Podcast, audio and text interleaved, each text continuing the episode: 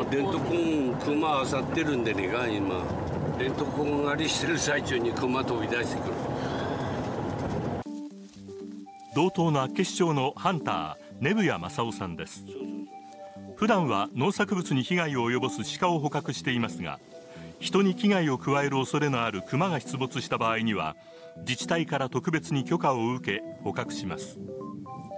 この日は息子と捕獲に出ている途中牧草地で鹿を発見しました。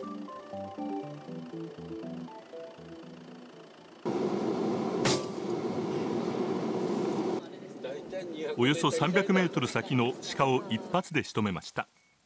捕獲数を管理するため鹿の写真を撮影し役場に提出します。まあ大体300メーター以内ならほとんど外すことねえから今飼料作りを相当やってるからそういう面ではねいっぱい取ってあげてんだけども大変だよね。この他に熊は入ってくるだろうしね。厚岸町では熊や鹿による被害が深刻です。酪農地帯が広がる内陸部では牧草地に鹿が入り込み牧草や牧草ロールを食べ年間の被害額は1億5000万円に上ります。おそらくここで寝てた後だ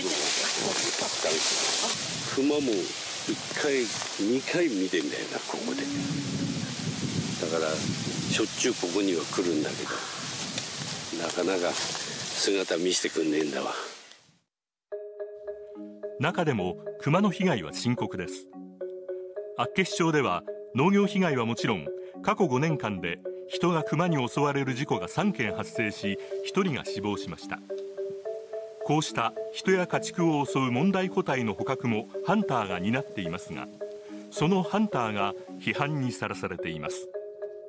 標茶町や厚岸町の牧場で66頭の牛を襲い今年7月駆除された OSO18 駆除をめぐりハンターや自治体になぜ殺したのか。かわいそうなど苦情の電話が数十件ありました報告を受けた猟友会標茶支部の後藤勲支部長は批判に対し熊との共生の難しさを訴えます実際にここに来てね渋谷はこれだけね牛の被害がねあるようなところに来てね私はね生活して実際を見てくれと正直言って言いたいですよ。まあ、我々だってねあの面白半分にあの熊を売ってるわけでないわけだから。後藤支部長はこうした状況がハンターの萎縮やなり手不足につながると懸念し道の会議で抗議や誹謗中傷への対策を求めました。道の担当者はハンターを守る体制を検討したいとしました。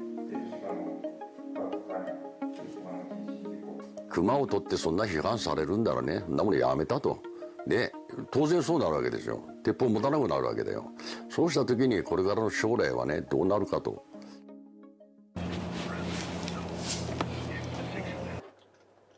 その他にもハンターを悩ませる問題があります。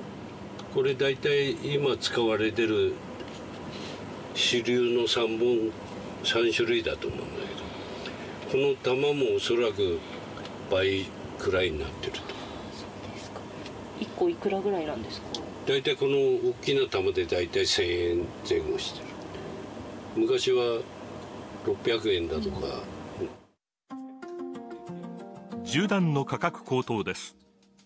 アメリカやヨーロッパからの輸入に依存している銃弾はコロナ禍で供給網が混乱した上ウクライナ情勢や円安も重なり価格が跳ね上がりました。影響が長期化すると熊や鹿の捕獲にも支障が出かねずなり手不足にも拍車がかかるのではと懸念しています。どうしようもねもんね。ただ金かかるばかりであって鹿ばっかりでなくて熊なんかっていうんだら農家の人もね牛襲われたりねやってて自分が襲われるとかっていうこともあるわけだからそうなったらやっぱりハンターの力借りないばどうしようもねえ部分っていうのはあるわけだから。地域の住人そして道民のために働くハンター。正しい理解とハンターを守る対策が求められます。